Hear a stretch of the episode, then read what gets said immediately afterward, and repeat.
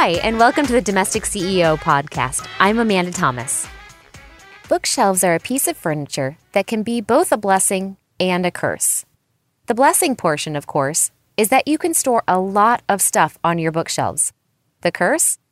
If your bookshelf is so crammed full of your belongings, it just looks like a giant mess, and quite frankly, it becomes a big eyesore in the room. Today, I have eight tips for utilizing this fantastic storage piece without sacrificing style. Within just a few hours, you can transform your messy shelves into design savvy works of art. The first order of business is to remove everything from your bookshelves. Sort items into piles of similar things. When I cleared out my bookshelves, I wound up with groups of books, personal pictures, collectibles, minor figurines, storage boxes, candles, and other small knickknacks. As I did my sorting, there were a few books and other things that I decided didn't need to be saved anymore. You may want to do the same thing. Either move those items to a different room, or, if you no longer want them, donate them to your local thrift store. Now comes the fun part restocking and styling your bookshelves. I'll give you eight tips and ideas so you can personalize your shelves. Select and implement the ideas you like and toss out the rest. If it looks good to you, do it. But first, this podcast is brought to you by Netflix Instant Streaming. Watch thousands of TV episodes and movies on your PC, Mac, iPad, iPhone, or Touch, or on your TV through your Xbox, PS3, or Wii, all streamed instantly by Netflix, saving you time, money, and hassle. For a free 30-day trial, including all 46 episodes of Breaking Bad, go to quickanddirtytips.com slash offers. Now, back to the tips. Tip number one is to decorate the shelves.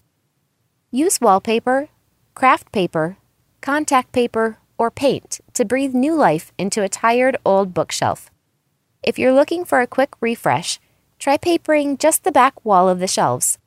Use all the same paper or mix and match some coordinating craft papers for an interesting design. You can also add a pop of color by painting the back shelf wall.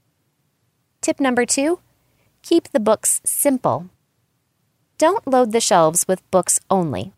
Divide your books in one of three ways by size, by color, or by subject. It's totally up to you.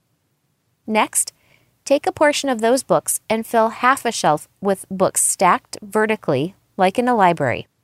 Then take a few more books and stack them horizontally, right next to the vertical group, so this smaller stack serves as sort of a bookend. Depending on how many books you're storing, you may be able to do this on a number of shelves. Mix it up. Put only horizontal stacks of books on a few shelves and vertical groupage on another. Be sure to leave room for the little bits and pieces of decor that we'll use to finish the styling. Tip number three add artwork.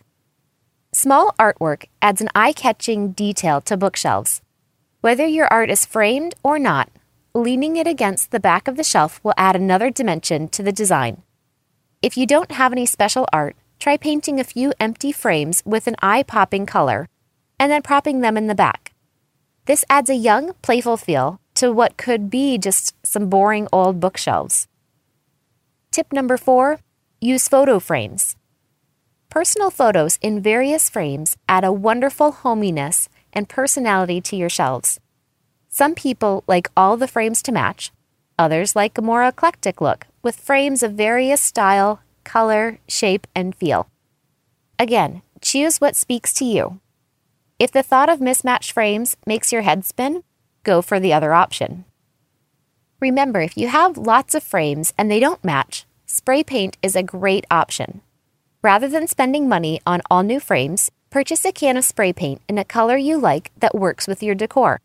Spray your existing frames, and you've got a new, coordinated look. Tip number five store with baskets.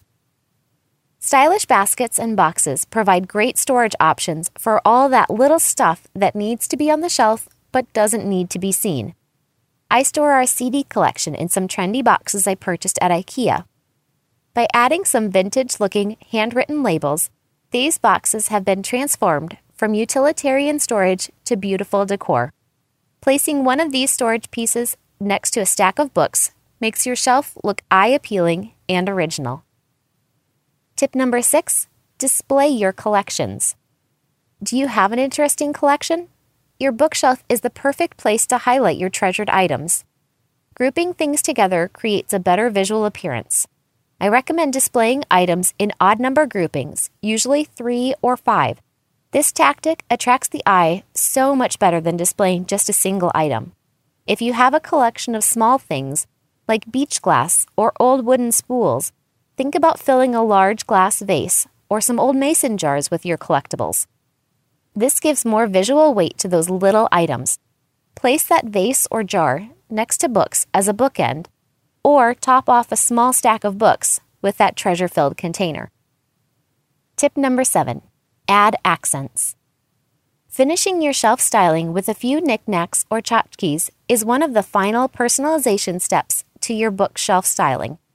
That small, jeweled box you received from Aunt Mildred can get lost on a shelf by itself, but when it's added to the top of a small stack of books, it suddenly holds center stage. Add belongings that pull at your heartstrings and stir up memories of people and places. Even draping a beloved old necklace over a frame of grandma suddenly adds interest and evokes memories. Go ahead, use your imagination to see what you can come up with. And finally, tip number eight look for quirky. Adding something whimsical is always a fun finishing touch. I love to hunt through thrift stores for unlikely items. Have you ever looked at a big assortment of interesting figurines at a thrift store?